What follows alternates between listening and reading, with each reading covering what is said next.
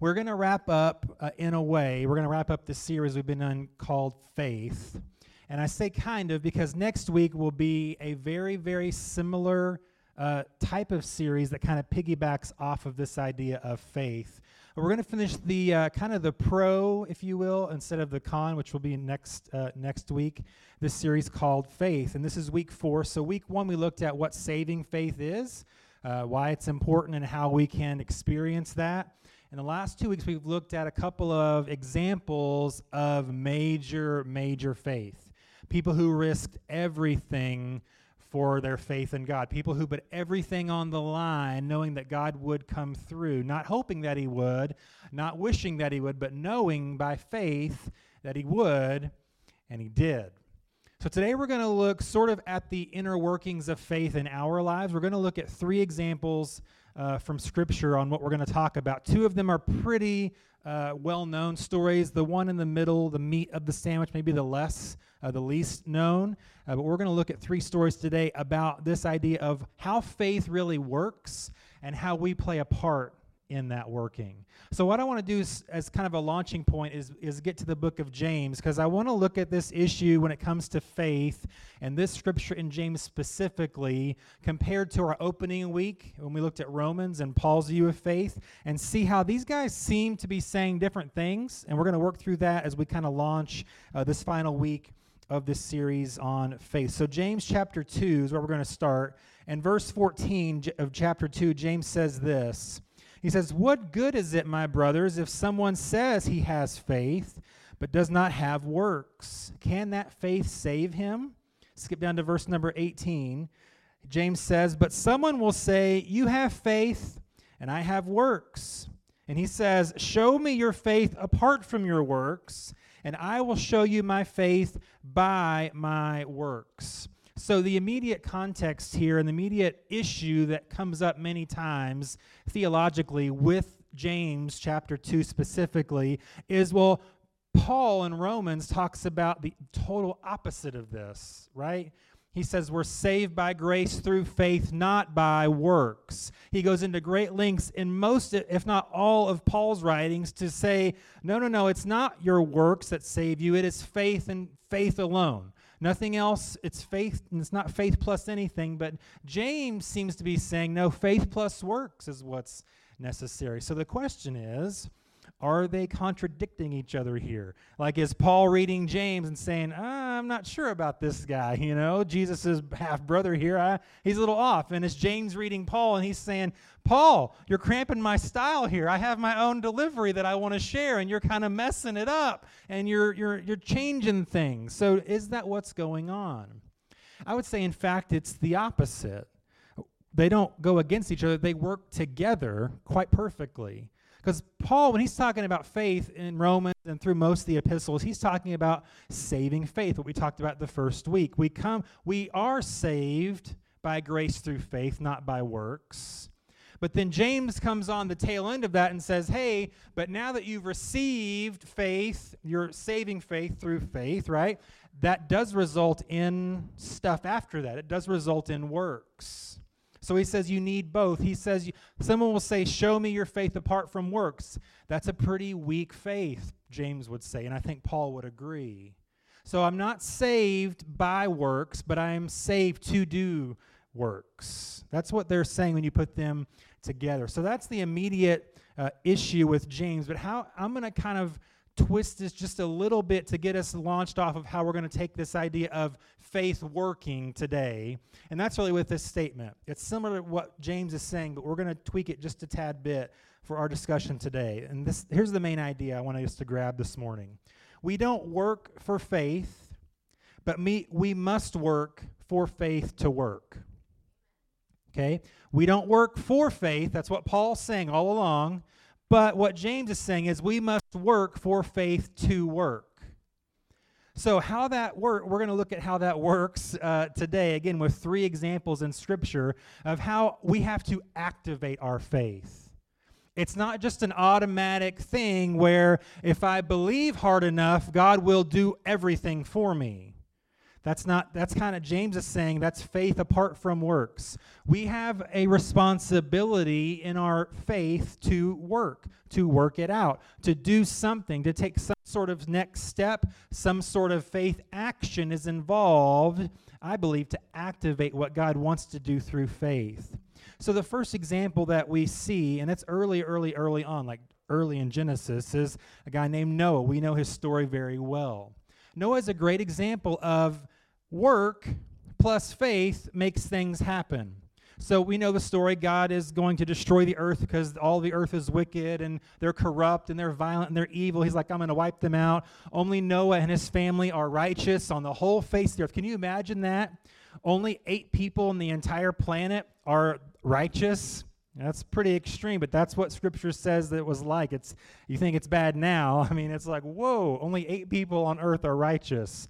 So God says, "Hey, I'm going to make a way to save you, but I need you to do something for me."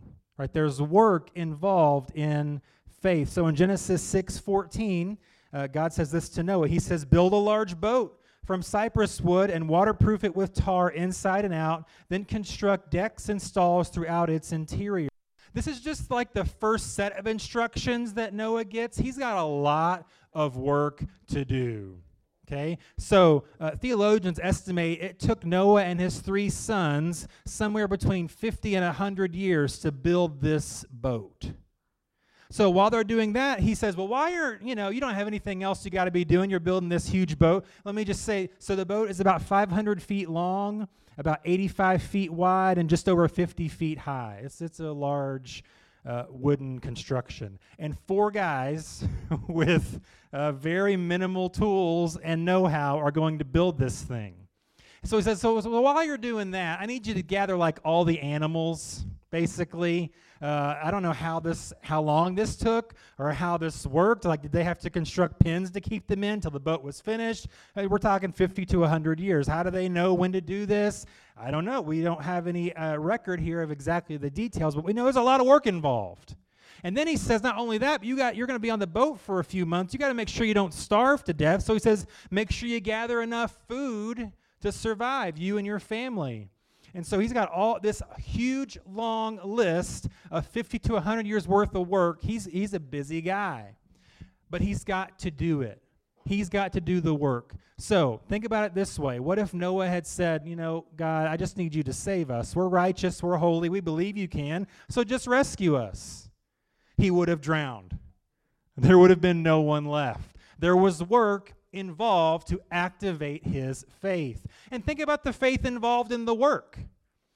Uh, some would say there's been no rain until that point. We don't know that for sure, but we do know there's not been a flood like this before or since. So, what begins to happen after 50, 100 years pass from this moment in Genesis 6:14? Something the world has never seen. Yet Noah is preparing nearly 100 years ahead for something that's never happened before.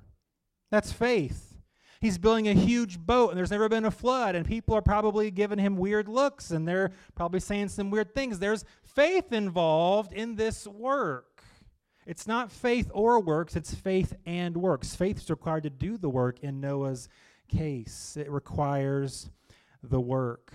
So, what God is really saying here um, to Noah is what I believe he's saying to us, and that is simply pick up a hammer. That's really the message for Noah, simply is pick up a hammer. That was Noah's job. That was the work Noah was called to do. Simply pick up a hammer. And I don't want to get ahead of myself, but that's just step one, right?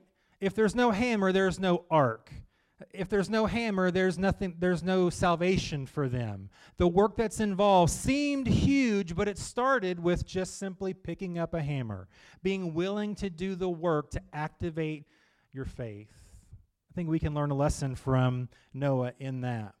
So, and, and we know in the end that he picked up the hammer, they did the work through faith, by faith, and God came through and saved them.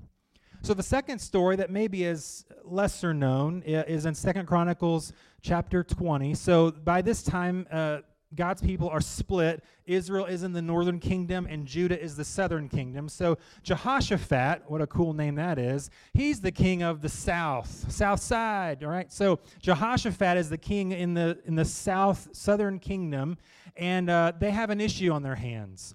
They get a report that there are three armies that are teaming up to come and attack Jerusalem, the capital city of Judah. And obviously, Jehoshaphat's like, this is not, uh, this is not good news.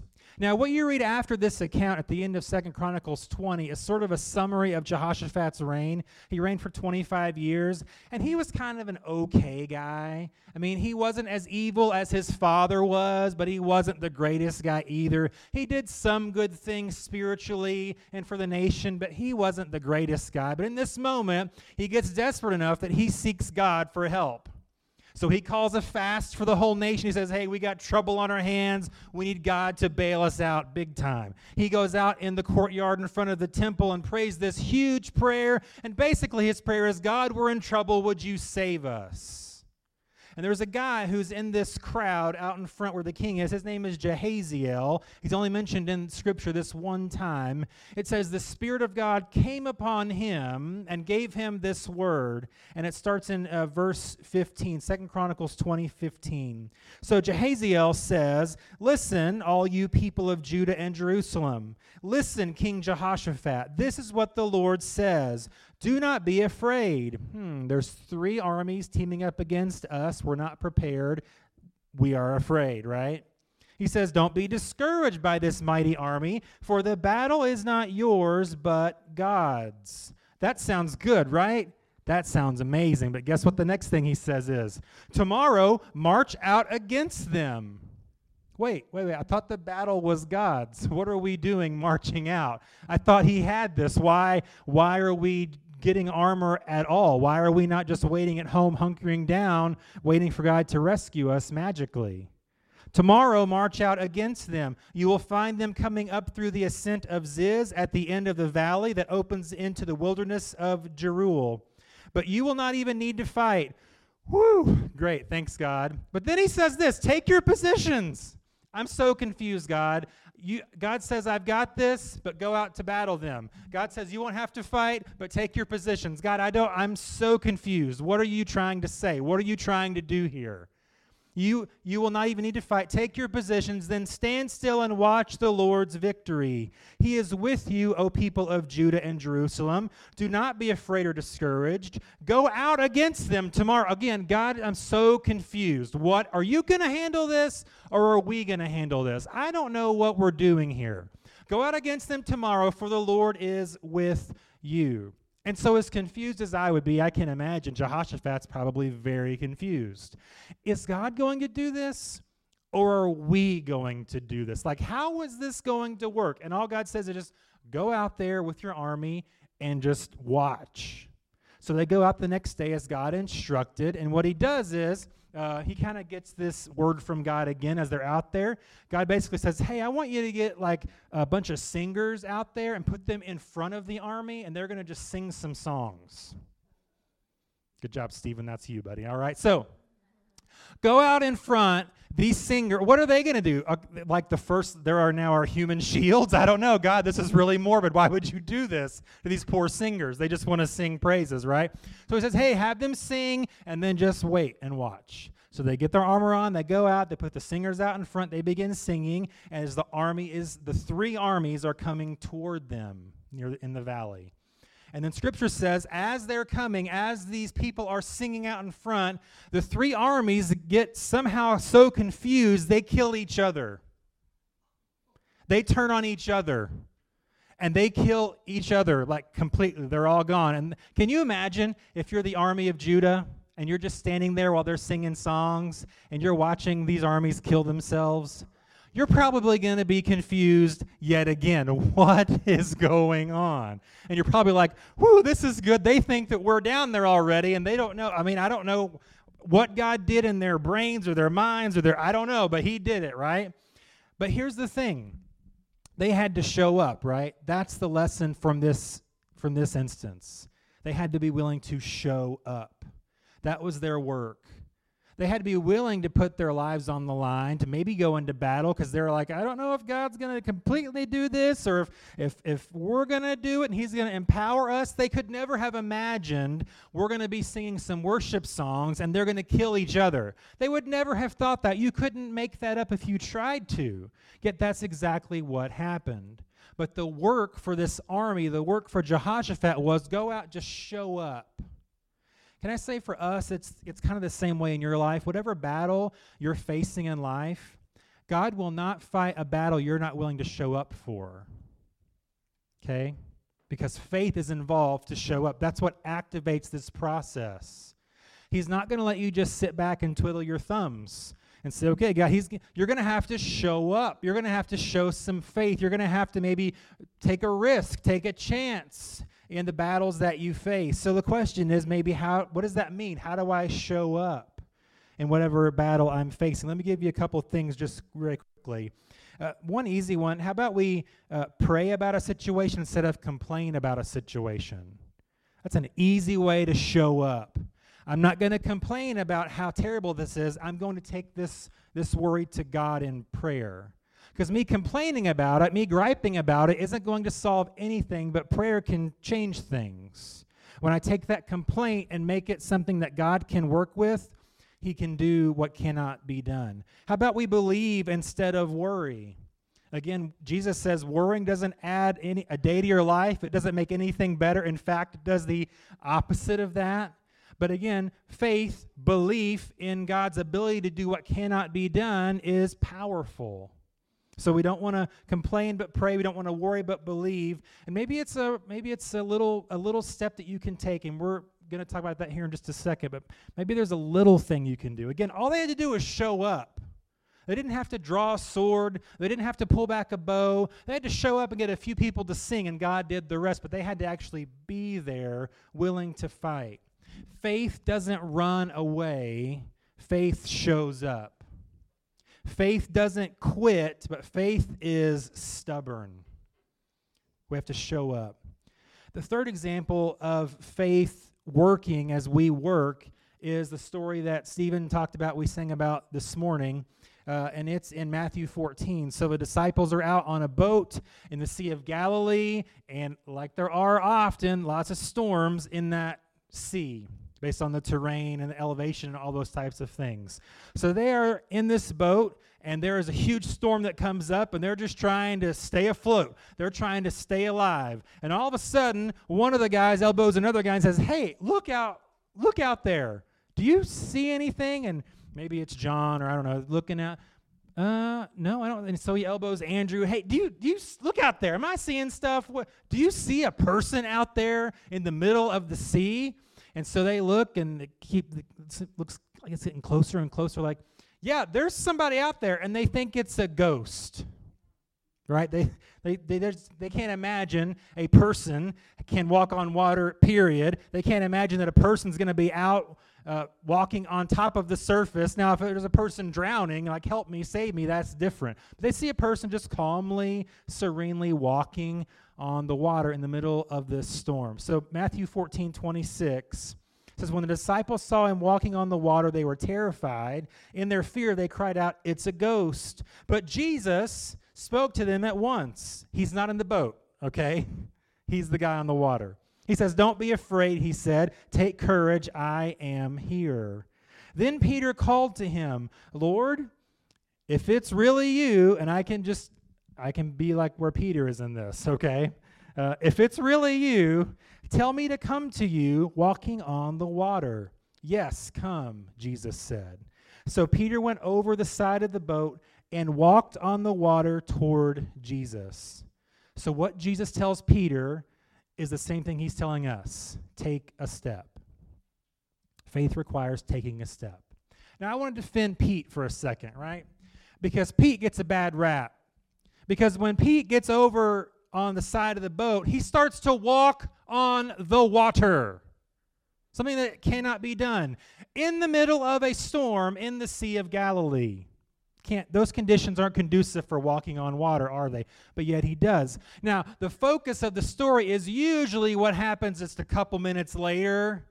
He sees this he's like oh yeah we are in a storm in the middle of a sea and this is not good and he begins to sink. He loses faith. He takes his eyes off of jesus. His faith shakes to the point where he can't stay on top of the surface anymore. We focus on that part but can let's just let's just sit in this moment for a second and realize peter walked on the water with jesus toward jesus. How does that happen because he took a step of faith. That's all he did. He took a step and he walked toward Jesus on the surface of the water. And he's the only one who did it.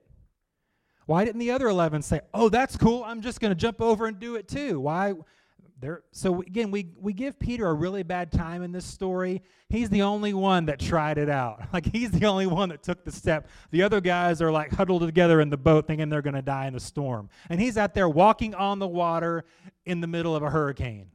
So Peter's got some faith here, and he all he did was take a step. Jesus said, "Yeah, come to me," and he does. He risks everything, life and limb, to walk on the water with Jesus.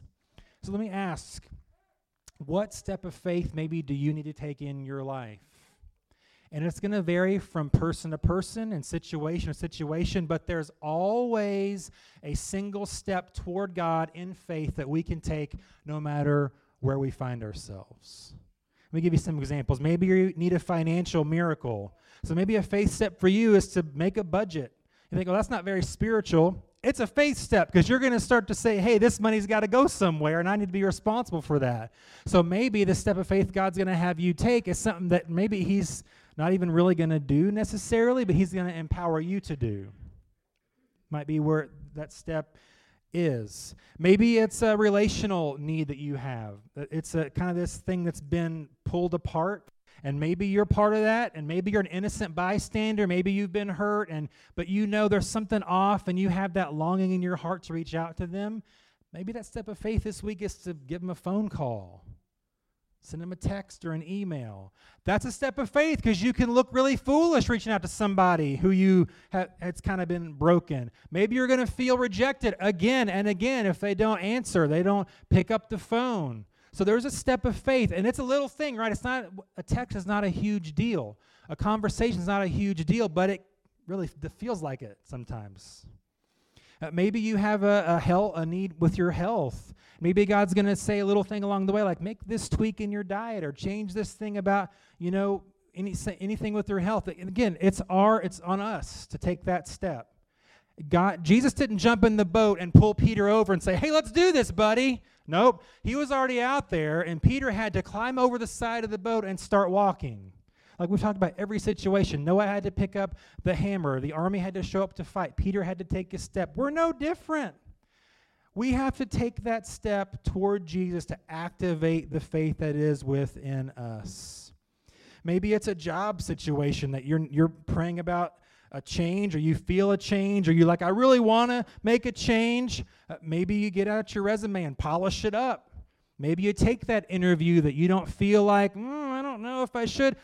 Take a step of faith, right? Nothing's going to happen if we don't take a step. We're going to be stuck here where we are. And God just like, I, I mean, I need you to take, I need you to do something. I need to see some sort of want to here. He doesn't just come, again, magically rescue us from all of our issues. He requires that we take that step of faith. And it may seem small, and especially if it's somebody else's step, oh, that's not a big deal. You can do that. And but when it's me, it's that's a big it's a big step. It's a leap. I feel like I'm in, you know, on the last crusade with Indy and his dad, you know. And uh, I, I've got a long way to go. But what, right? I wish I had that clip. Stephen, okay, sorry. Anyway, you've probably seen the movie, right? What does he do? There's this huge distance here that he's got to cross. What is he got to start somewhere? So he takes that step, and guess what? He crosses over to the other side. It's the same way. It's one step after another after another. And we'll talk more about that here in just a second as we wrap it up here in a few minutes. So I do want to close it with two two lessons to learn from these three stories. I know we've had kind of a main idea from each one, but there's two overarching things I want us to take away from our time together today from these three stories.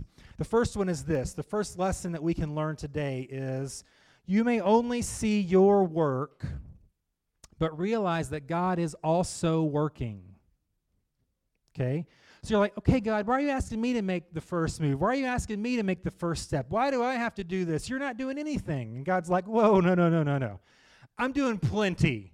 Like you may not see it, but I, am doing pretty much 99.9% of this. I'm asking you for the point one. You can do it. That's all I need. Just a little bit, just a step, just a move, just a little bit more. And it's the same with all of these examples that we talked about this morning. So Noah had to pick up a hammer, but God's the one that sent the rain, and God's the one that gave him the blueprint to build this ark. It was his plan all along.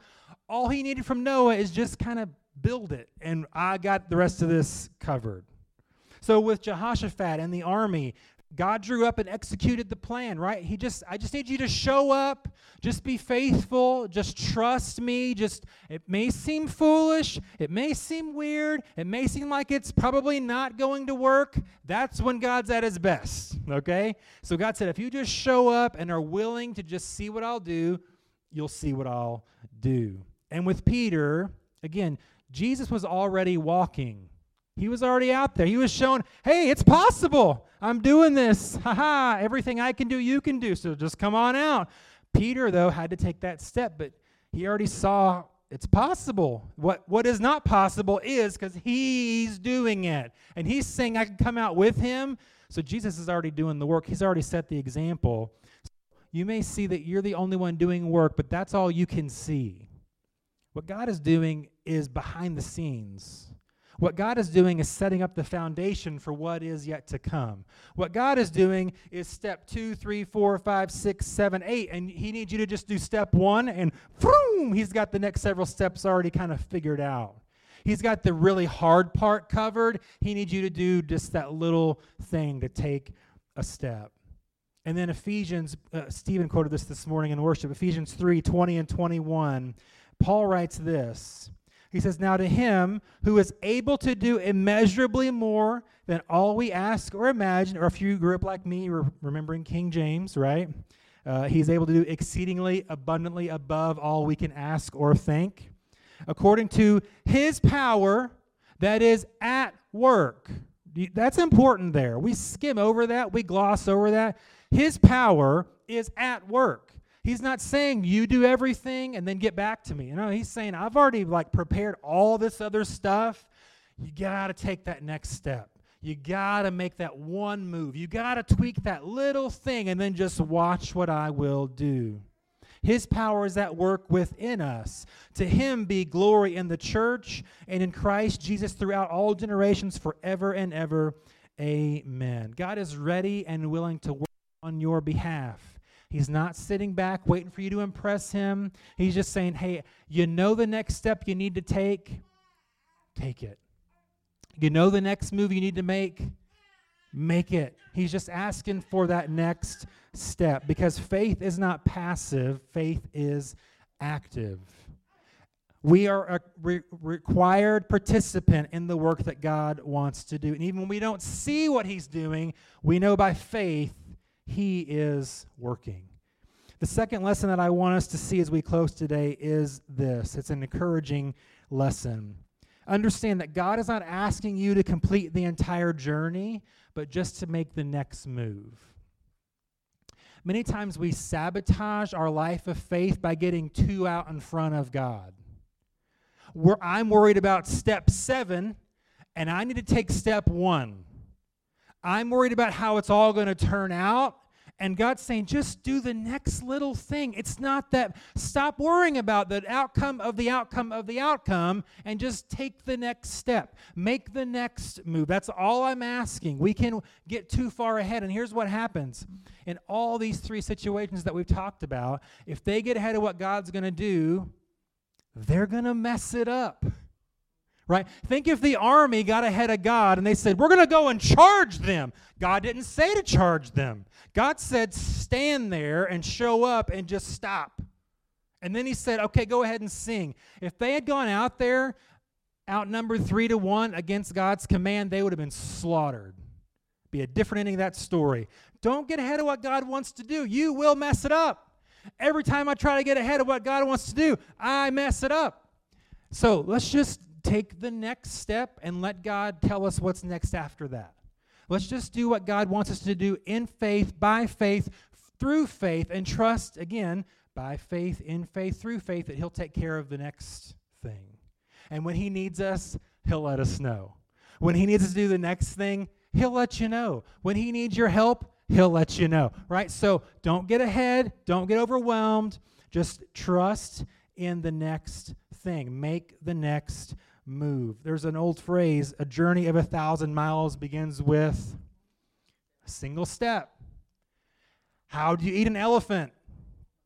One bite at a time. Okay, all these cliches are absolutely true. If I look at the totality of the mission, if I look at the, the final product of the ark that's 75 years in the future, I may drop the hammer and walk away if I think about how much battling I'm going to have to do when maybe God's not going to have me do it if I just stand still and wait and watch like he asked, if I look at think about how all the strategy and figure it out, I'm probably not going to show up because I'm going to be scared. If I think about all of the storm, like Peter, like uh, the storm that's around me, the impossibility of a situation, I'm probably going to sink much like Peter did. But if I can focus on the next step, the next phase, the next moment of the situation and trust God in it, it'll be okay. And let's close with this. Maybe you've tried, and maybe you've trusted for a long time. And maybe you've been waiting for a long time. Maybe you've prayed a ton of prayers and you've tried everything you know how to do and you're holding on. And I'm being as obedient as my disobedient self can be. And I'm trusting as much as my mistrusting self can trust. And I'm just about done here. I don't have a whole lot of faith left. I mean, I'm trying and I want to, and I, I really deep down believe God can, but I'm growing tired. I'm growing weary. I'm about to throw in the towel. Here is some encouragement, two verses as we close. And the question is how much faith does God need to work with? How much faith does God really need from you to work with? Matthew 17 20, Jesus says, You don't have enough faith. They're trying to cast out a, a demon, the disciples were. And they said, Well, why couldn't we cast it out? And he says, You didn't have enough faith. Jesus told them, I tell you the truth. If you had faith even as small as a mustard seed, you could say to this mountain, Move from here to there, and it would move. Nothing would be impossible. What would be impossible? Nothing. Moving mountains is not possible. Jesus says, with faith the size of a mustard seed, I have it in my pocket here, there's 10 mustard seeds in this baggie. You probably can't see any of them, even if you have great eyesight, right? Now because my hand's covering it up. But now you probably still can't see them. They are so tiny, they're minuscule. Jesus, and there's 10 in here. I got 10 mountain moving opportunities in this bag right here. Okay? It's all you need. I got 10 right here.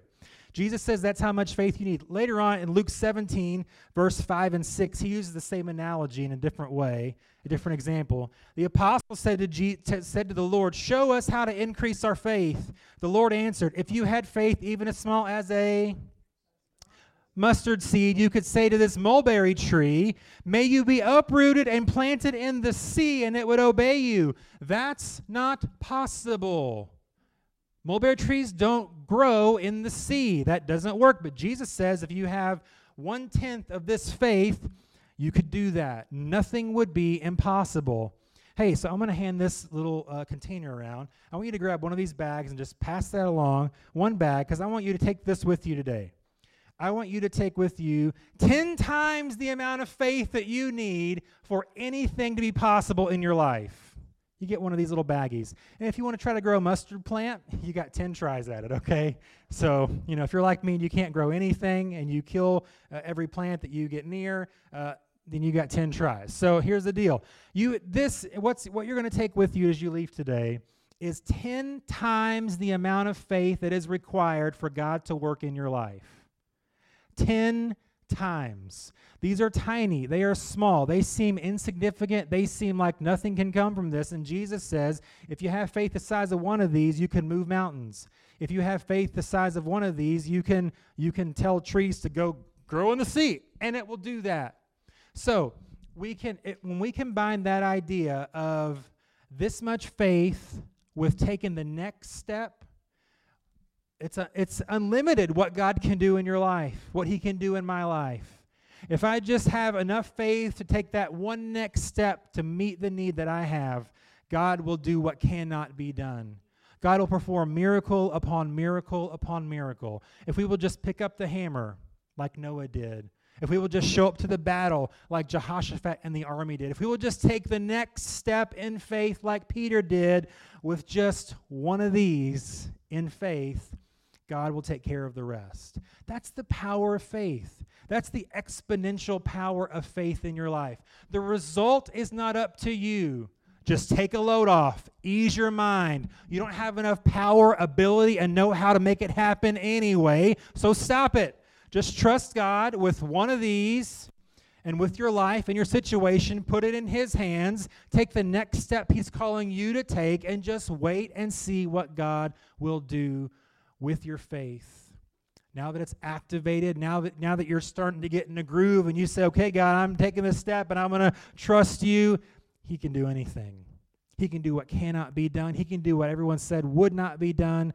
He can make a way where there seemed to be no way. No matter how dire the straits, no matter how the circumstances look, that's all we need. One of these and the next step, that's the recipe for faith to work in our lives.